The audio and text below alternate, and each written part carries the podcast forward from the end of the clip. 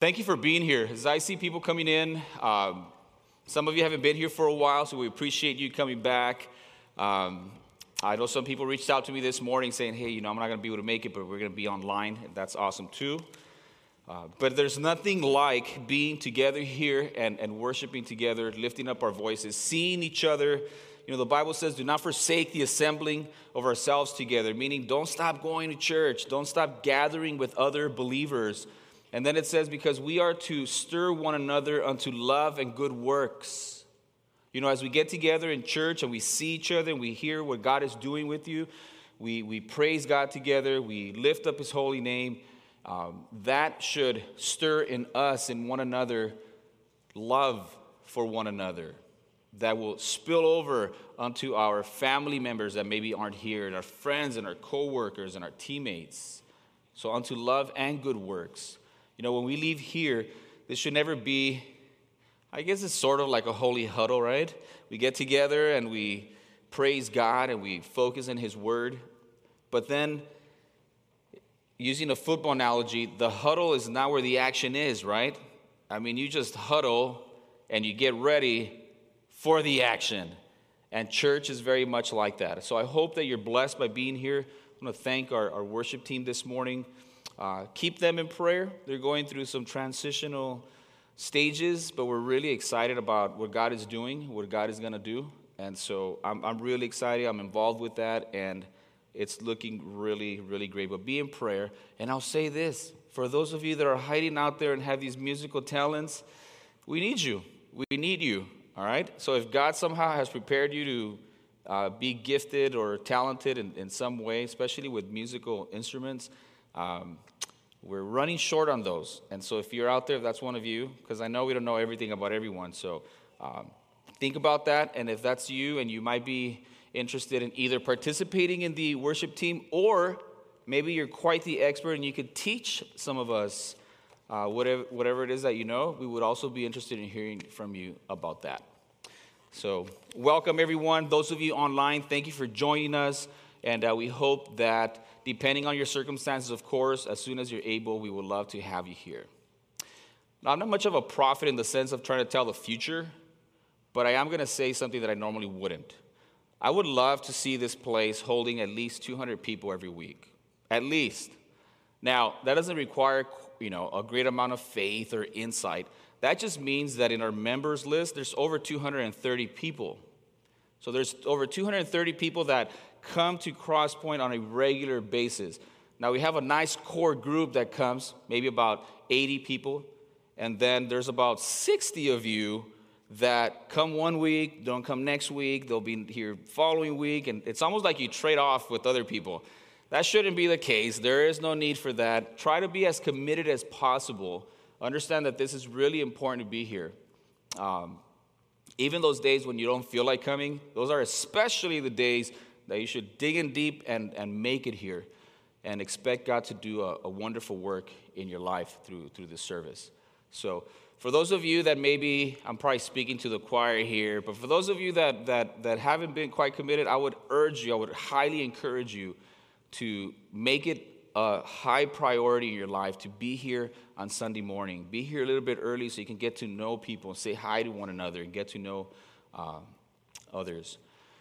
Uh, so that's kind of what I'm thinking about 200. Right now, we're averaging about, let's say, 85 people on Sunday morning in the English group and another 30 or so in the Spanish. So that puts us right around 110 or 20. Oh, that's some bad math right there. Like 120. Did I say 85? Plus? So about 120 every week.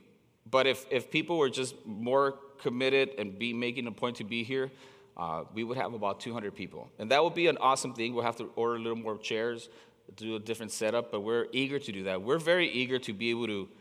I'll tell you some insight real quick, all right? I don't know why I'm sharing this, but uh, so we are looking forward to the time where we are no longer to, able to use this setup, but we would have to set up sideways in here so that we could fit more people. And it's never about numbers. I really sincerely can stand here and say, from the elders and myself as a preacher, we have no desire to put a number what we really want is to just do what God has called us to do and worry about the quality of what we provide for our community here. And we trust fully that God is going to take care of the quantity. But we believe we have a really good thing here. I'm telling you, when people come to our church, I'm excited to have them here. I want to introduce them to a lot of you or to all of you because I think there's, there's something special going on here, God's family at Crosspoint. And so that's what we're looking for at least 200 people on a, on a, on a regular basis. Um, and, we'll, and, and again, that's, that's not wishful thinking. That's just, you know, those of us that are already kind of committed to Crosspoint just showing up every week, and you're going to see that um, we're going to need more chairs here, which is a great thing. And we hope that when you come, that you will be blessed, uh, both by being able to I don't know where else you might be able to do this, but get together with another 80 people and just sing praises to God. Does anybody else do that anywhere else? I mean, if you go somewhere else for a different service, but during a church service is really the only time when you get to gather with other believers and really sing unto the Lord together. Uh, I hope that you listen to worship music and you sing at home, but this is a really special time. So I just want to encourage you to be here, be committed to coming, and you're going to see that our group will instantly grow to like 200 people every Sunday just by having everybody be a little more consistent in their attendance. I want to share a couple of announcements with you. First, I just want to praise God, thank Him for allowing us to go to the KMG event yesterday. There was about 25 men from our church that attended that.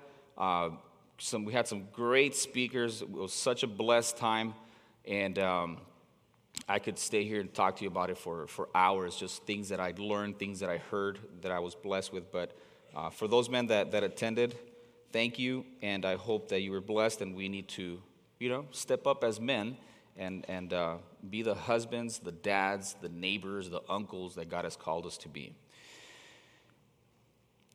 I want to share with you our Bible bowlers are in Arizona, so let's keep them in prayer. As for you know traveling mercies as they come back today, I know they were visiting our Lopez family, our dear Jedver and his family over there in, in Arizona, in Mesa, and um, I'm sure they're, they're going to be coming back soon if they're not on the road already.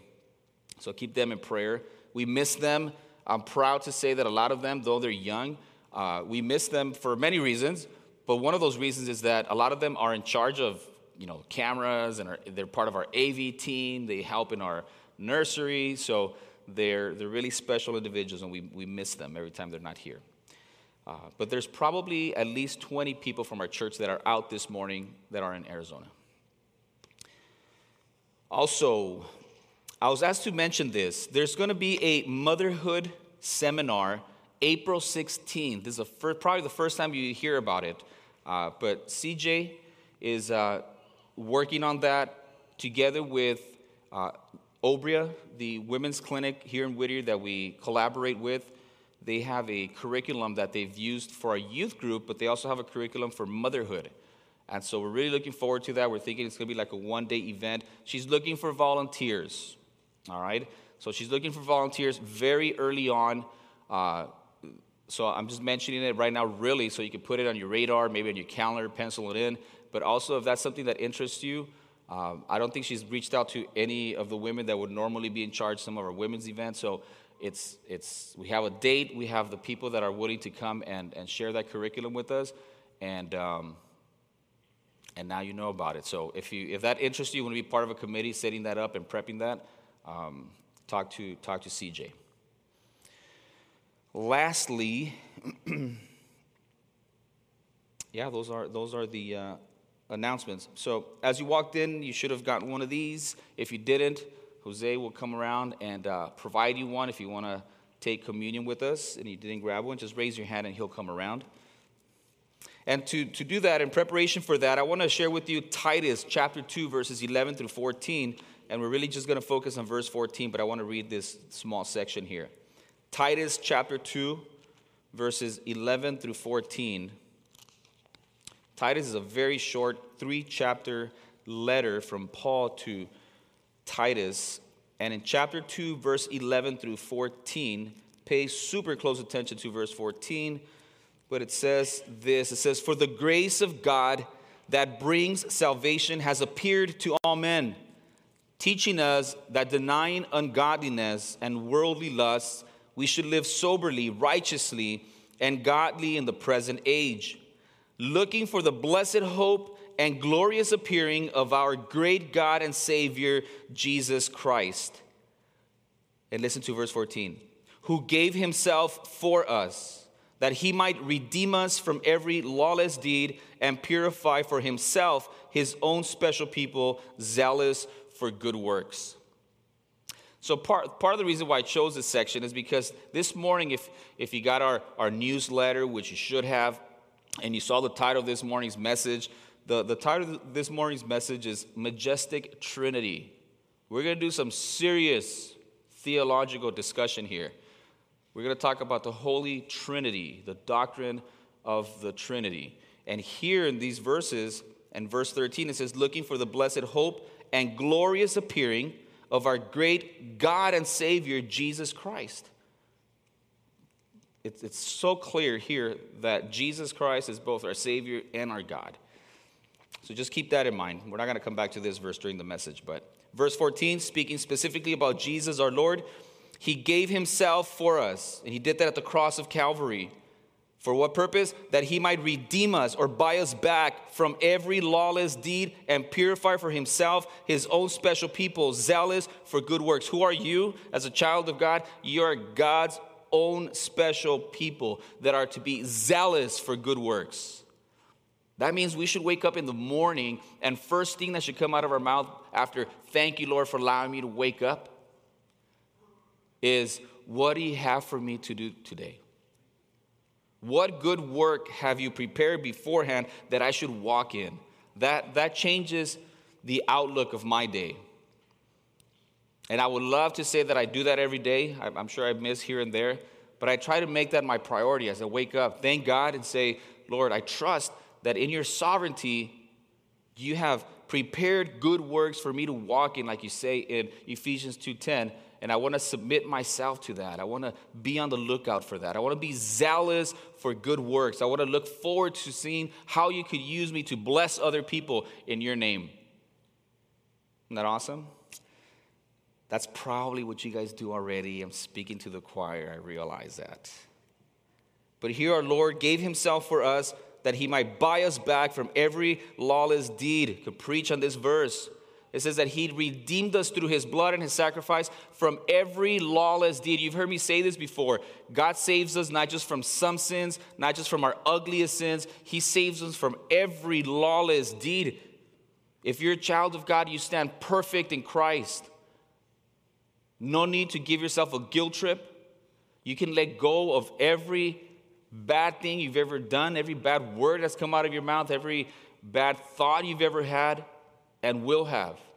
He has redeemed us from every lawless deed that He has purified for Himself. See, He does everything. He has purified for Himself. That's us, His own special people, zealous for good works. I love it. So, as we take communion and you peel back the first layer here, you take the bread,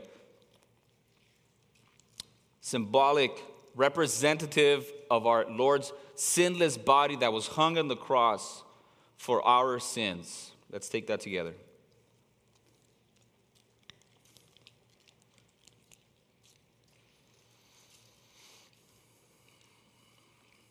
And as you peel back the second layer, you reveal the Jews that represents the precious blood of Jesus Christ our Lord, with which he paid the price of our every lawless deed. Let's take that together. That should be everybody's reaction as we take the Lord's communion. Gracious Father, we're grateful to you. We're grateful that we get to make remembrance and a proclamation of what you and your love has done through your Son, Jesus Christ, our Lord. And Holy Spirit, we give you glory because we know that these truths can only be understood through you or by you. So we thank you for the salvation of our souls, for the redemption of our every lawless deed. We pray that you would guide us and lead us this morning. I'm grateful. I thank you for everybody who's here, for everyone who's joining us online.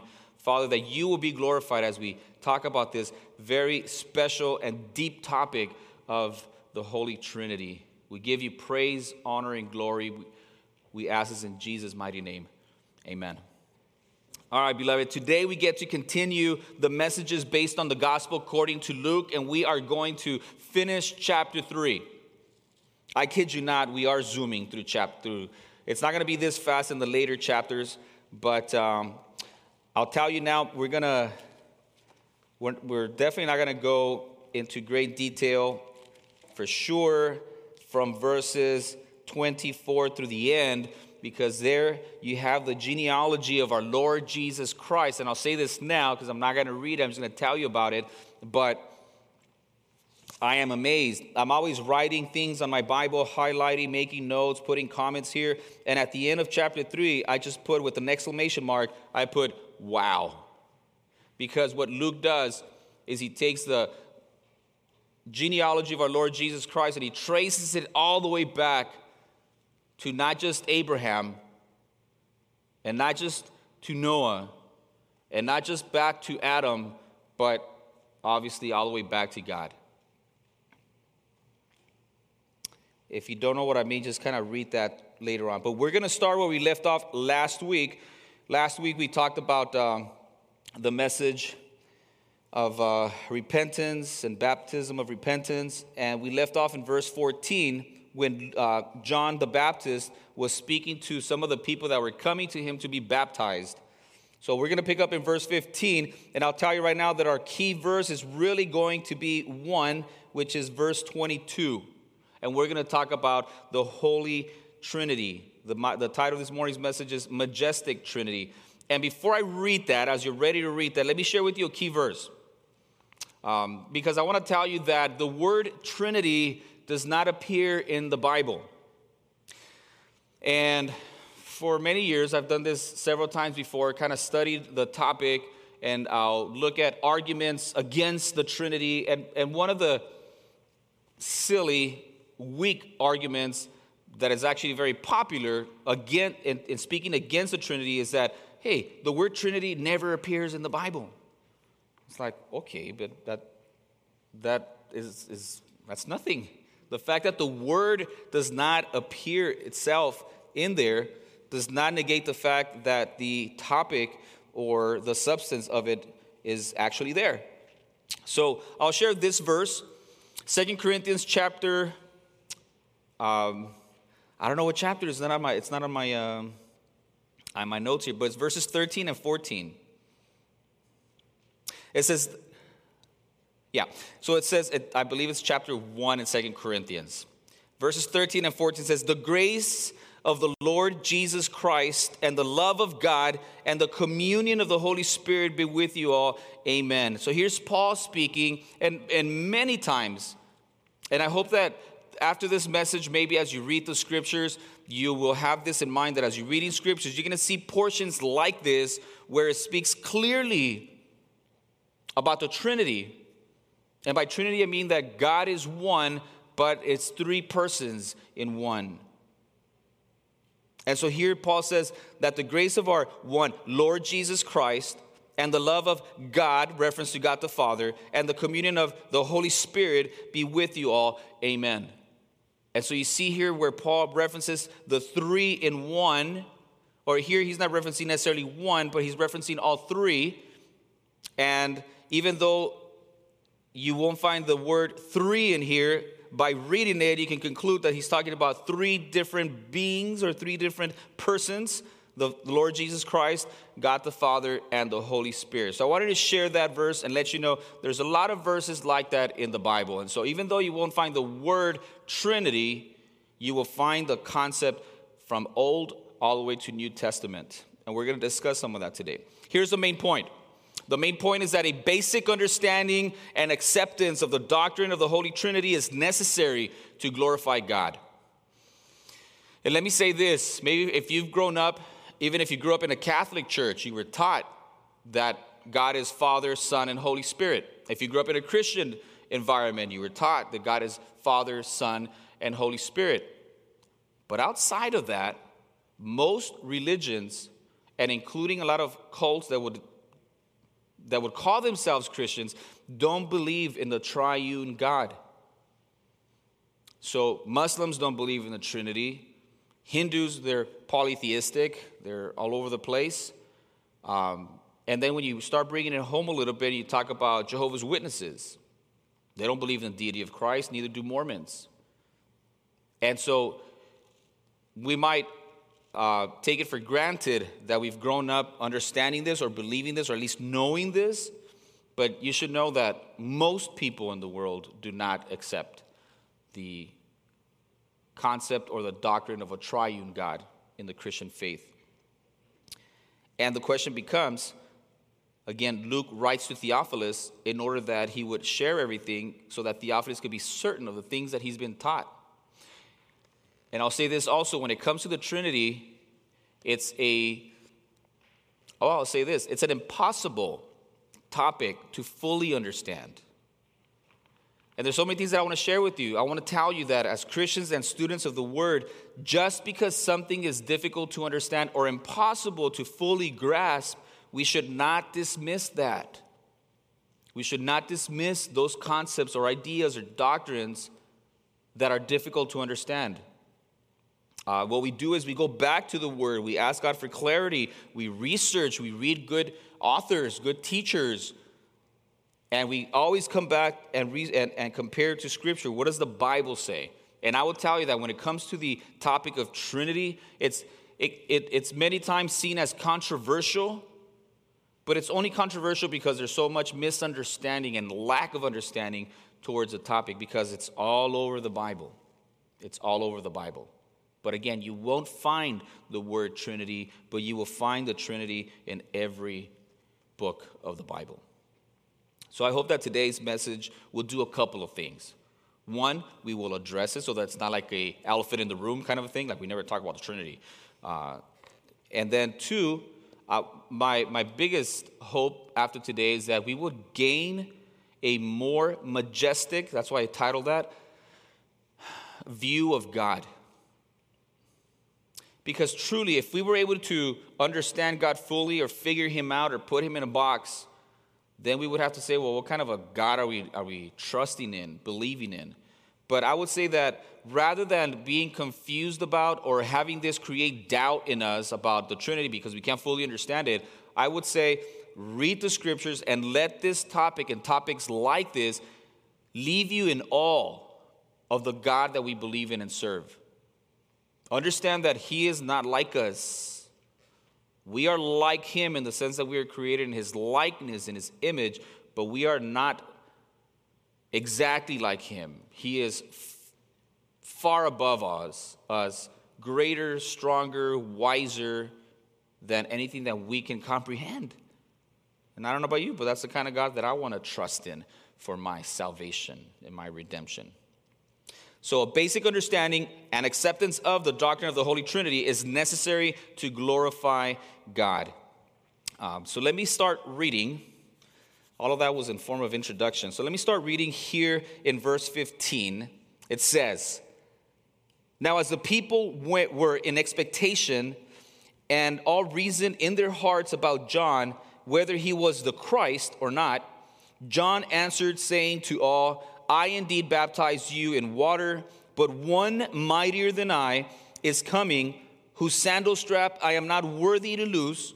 He will baptize you with the Holy Spirit and fire. His winnowing fan is in his hand, and he will thoroughly clean out his threshing floor and gather the wheat into the barn, his barn, and the chaff he will burn with unquenchable fire. And with, with many other exhortations, he preached to the people. But Herod, the tetrarch, being rebuked by him concerning Herodias, his brother Philip's wife, and for all the evils which Herod had done, also added this, above all, that he shut John up in prison. And I share this, it's not going to come up in Luke, but I shared this with the youth group on Friday who are also going through Luke. Uh, that John is arrested. He's probably 30 years old still, right? The Lord Jesus Christ is only uh, six months younger than him, and John is imprisoned and never to be released. He is later uh, beheaded by Herod uh, because he finished his work. He was the forerunner to the Christ, and when he finished his work, the Lord chose to take him home. And I say that because if you know the story, sometimes we feel like, wow, that's a tragedy. I mean, he was in the prime of his life. Why would, why would God do that? Why would God this, do this mean thing to him after he was faithful to him? And that just tells us we have the wrong perspective on everything, life, in our existence. Because when we see something like that as a tragedy, John, at the time he was beheaded and soon thereafter, would never say that that was a tragedy. But being in the presence of God, he would have said, Why would I want to stay back? I did that which God chose me even before I was in my mother's womb, and I did that to the best of my ability. And when that was finished, God brought me home. But us on this side kind of see things like that as a tragedy, as something terrible, maybe even. And sometimes things like that happen to us, and we get angry at God. And I'll say this there are a lot of things that I don't understand, of course, and we all go through tragedies and difficulties. But if we can put and keep our eyes on God, it makes things a lot easier. So, verse 21. When all the people were baptized, it came to pass that Jesus also was baptized. And while he prayed, the heaven was opened, and the Holy Spirit descended in bodily form like a dove upon him, and a voice came from heaven which said, you are my beloved Son, in you I am well pleased. So, this is like a really, really special portion here. There aren't that many like this. And so, something special is happening. Luke is just simply narrating the facts, right? So, the Lord Jesus Christ comes to John, obviously, before he was arrested. So, this is not exactly chronological order. And so, the Lord comes to John Remember, John is trying to impede Jesus from being baptized. Like, wait a minute, you're going to come be baptized by me? I should be baptized by you. And the Lord says, like, this, it needs to be done. Let's just get it, get that done in fulfillment of the law. And uh, so he gets baptized, and, and then Luke says that, that Jesus, as, being, as he's being baptized, or soon after he's baptized, he prays. And so this, these verses are really special because even though Luke is just telling the story, in telling the story, he's telling us something really special here because this is one of the few places where you see the Holy Trinity interacting in one place at one time. So it says, verse 21 again. I'll read it again. So when all the people were baptized, it came to pass that Jesus also was baptized, and while he prayed, the heaven was opened, and the Holy Spirit descended in bodily form like a dove upon him right? So there's Jesus our Lord being baptized, praying, the heavens open, and then the Holy Spirit in a bodily form, like a dove, comes down and rests upon him. And then the third person of the Holy Trinity, which is the Father, it says that there is a voice from heaven that says, You are my beloved Son. Who says Son to somebody? Well, the Father says that to he says, Son, you in you I am well pleased. And in that instant, you see an interaction. We get to see an interaction of the Lord Jesus Christ, the Holy Spirit, and God the Father. And I'm going to share some portions where that is also the case. And that's why I wanted to share with you this very special doctrine or teaching of the Trinity. But let me finish reading verses 23, and then we are going to skip the thousand names that are right there because half of them I can't pronounce, and then the other half I will pronounce incorrectly. Anyway, so verse 23 now Jesus himself began his ministry at about 30 years of age, being, as it was supposed, the son of Joseph. Right? So he people believed he was the son of Joseph, even though Joseph was his stepdad. And then it goes on to give us this genealogy. I will just say about the genealogy that it is different from, uh, especially from Abraham to the Lord Jesus Christ, which, which encompasses 2,000 years.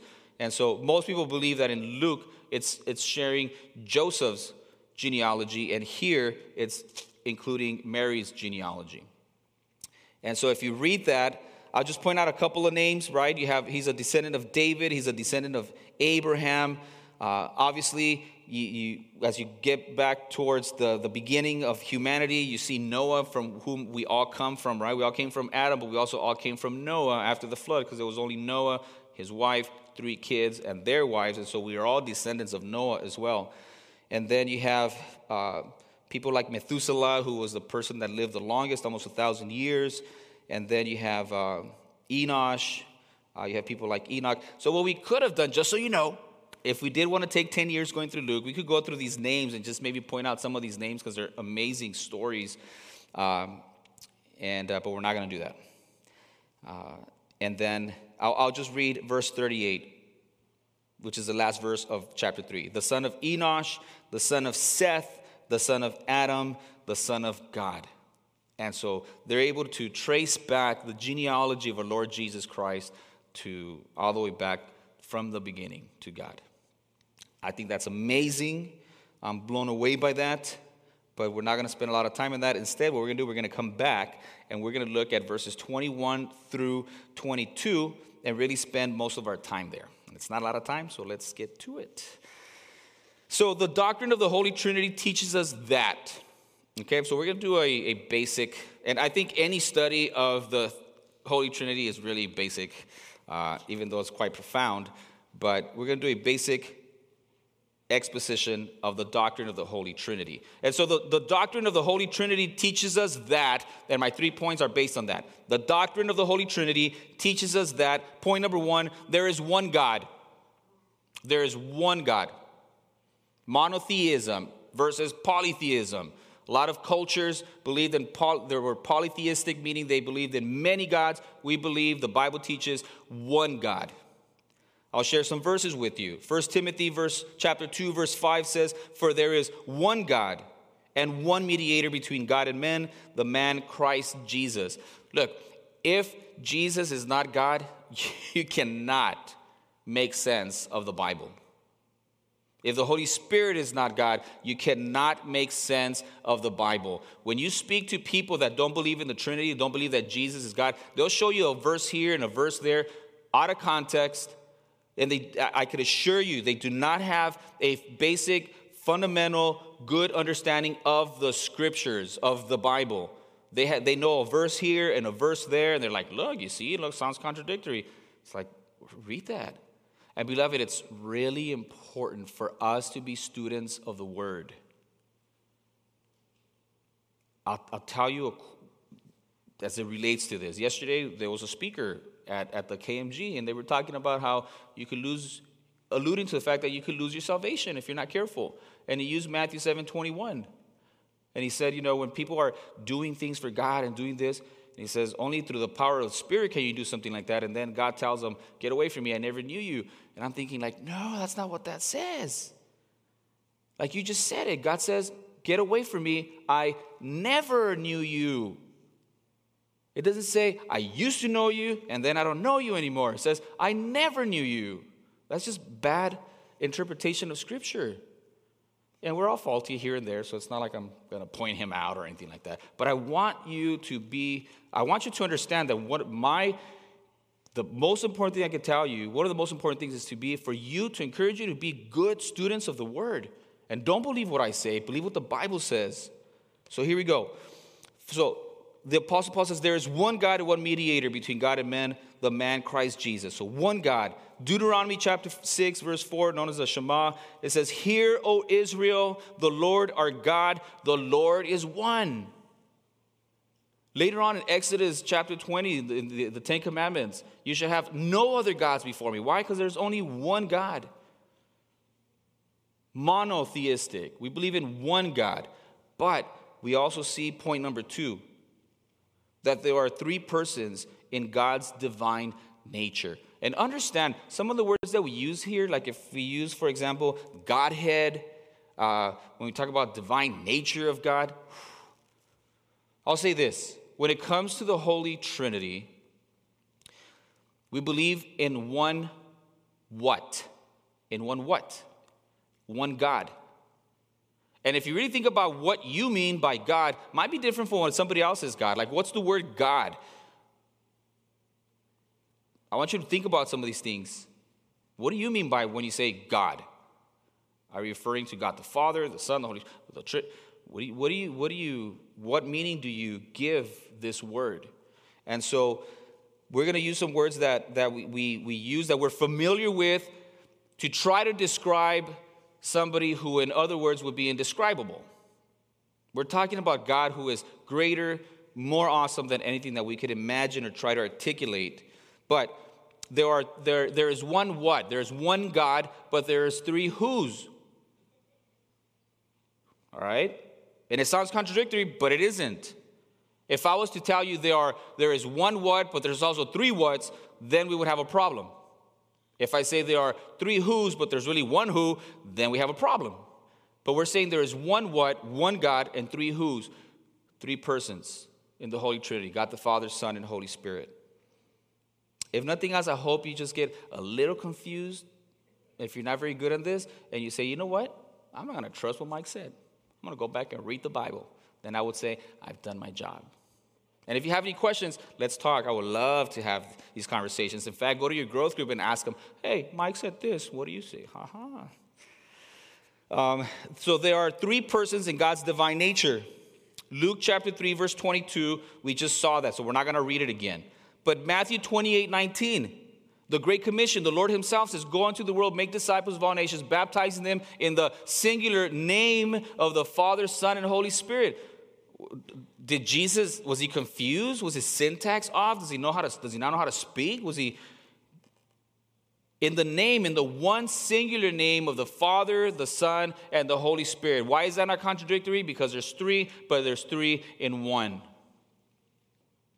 Ephesians chapter 4, verses 4 through 6, Paul, there is one body and one spirit, just as you were called in one hope of your calling, one Lord, one faith, one baptism, one God and Father of all, who is above all and through all and in you all. If, if we don't believe and accept even a basic understanding of the Holy Trinity, none of these verses make sense. 1 Peter chapter 1 verse 2. He says, elect according to the foreknowledge of God the Father in sanctification of the Spirit for obedience, the sprinkling of the blood of Jesus Christ. Grace to you and peace be multiplied.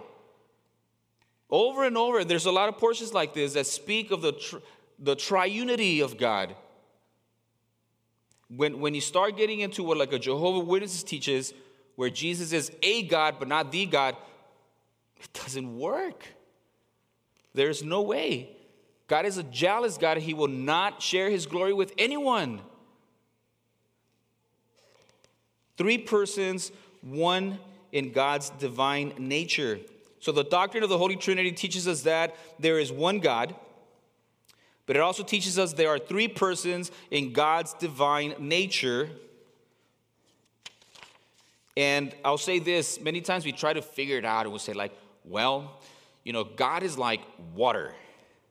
You know, water can be ice, vapor, and liquid. Oh, yeah. Well, I mean, that kind of maybe taps into the 0.01% of perhaps a understanding of who God is, sort of, but it doesn't even come close. So we believe that Jesus is God, but Jesus is not the Father. And the Holy Spirit is God, but the Holy Spirit is not the Father and He's not the Son. And in portions like we read right here, where it comes up in Luke during Lord's baptism, it's clearly stated that they are not, that they are different. There's different personalities. And when we say three persons, that is a word that we try to use to describe something that is really indescribable. So when we say God in three persons, like uh, the hymn that I love, Holy, Holy, Holy, God in three persons, Holy. When we say persons, you probably think about people and their personality, and you try to use that to describe God, and it doesn't quite exactly work, but that's the best that we can do. What I'm saying is, God is indescribable. In many ways, He is incomprehensible to the fullest. By far, by far. But hopefully, you've experienced and you walk with the Lord that the more you read, the more you study, the more you grow, you have a greater appreciation of who God is. Because the more we know Him, the more we realize how more awesome He is than what I thought before. And that's going to happen for the rest of your life, beloved. I'm, I'm so happy that I had my pastor for like 30 years who was preaching even at 90 years old. And he would say that, you know, the more I learn, the more I realize how little I know. The more I study, the more I realize how much more there is to learn about God. Isn't that awesome? I'm half his age. I have no illusions that I have everything figured out. But it's an honor and a privilege and a joy to search these things out. So, point number three we're talking about majestic Trinity. The doctrine of the Holy Trinity teaches us that there is one God, that there are three persons in God's divine nature. And point number three, that each person in the Trinity is fully God. So it's not like, I don't even want to know what to compare with anything, but it's not like when they're together, that's God. And then they break up and they're like, you know, a third God and they go their separate way. It's not like that. The Holy Spirit is fully God. The Lord Jesus Christ is fully God. And God the Father is fully God. And by the way, even these titles that we put on them, they're biblical, but they're, they're equal in essence, they are equal in nature, they are equal in their attributes. I hope you're like, what does that mean? Because, but I love thinking and, and preaching on this and teaching on this. So, point number three each person in the Trinity is fully God. So, Ephesians chapter 1, verse 3 Blessed be the God and Father of our Lord Jesus Christ, who has blessed us with every spiritual blessing in the heavenly places in Christ. I just use that verse to the, the one that people that even aren't Christians would grant you that God the Father is God. So that one is kind of like the easy one. God the Father is God. When it comes to the deity of Christ, is where most problems arise when it comes to uh, other, other religions or cults. So Colossians chapter, so Ephesians 1 3 speaks of God the Father being God. Colossians 2, verse 3 speaks of Jesus Christ being God. And I'm just sharing one verse, but we could do Christology for years, the study of Christ and his deity. So Colossians 2, 2 9, speaking of the Lord Jesus Christ, says, For in him dwells all the fullness of the Godhead bodily. And, and you read that Paul in the, his writings to the church, to the Colossians, was addressing uh, big problem where, where people were negating the fact that Jesus was, in fact, God. And that's still a problem today. And so he goes, that's one of the portions where he, Paul, goes into depth and, and very clear about Jesus being God in the flesh. And then, speaking of the Holy Spirit, in chapter 5, it's kind of like a classic, uh, and these, these are just some verses that you're probably familiar with, but there are tons uh, Acts chapter 5, verse 3, you know what happens there.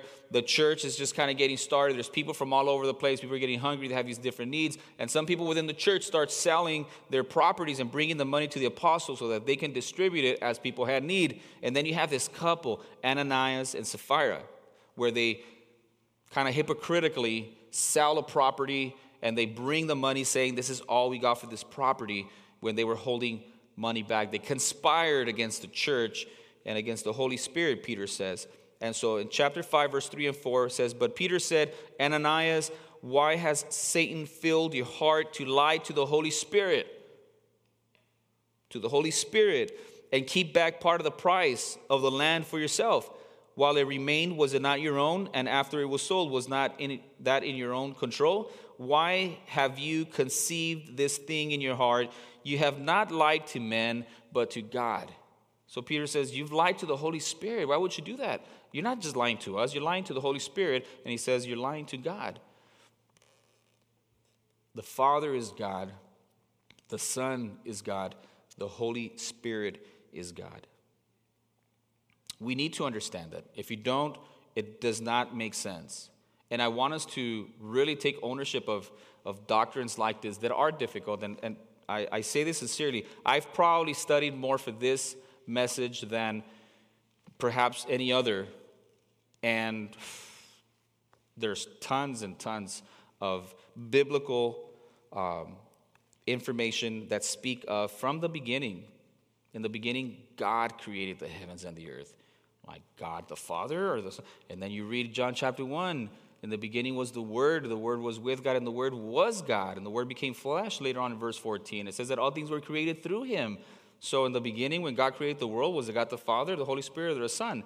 And and you start getting into things like when in chapter 14, when the when Philip asked the Lord, you know, if, if you just show us the Father, Lord, it'll be enough. And, and then the Lord turns to Philip and says, Philip, what's wrong with you? I've been with you all this time.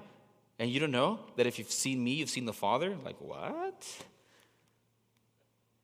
I want you to be excited about studying things like this. But a basic understanding would be the Bible teaches that there is one God, that there are three persons in God's divine nature, and that each person in the Trinity is fully God. And that is not a contradiction, but it is something that in our brains, in our experiences, is difficult to understand. And I'll say this last thing I don't believe I understand fully anything about God.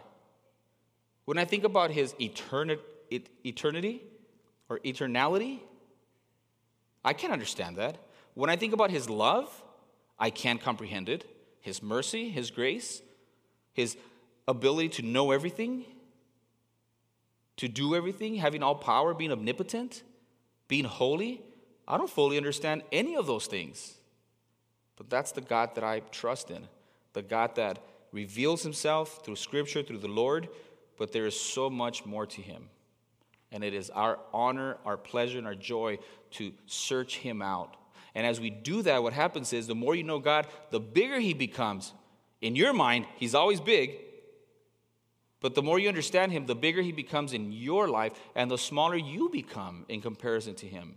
And then we'll be like John the Baptist. He must increase, and I must decrease.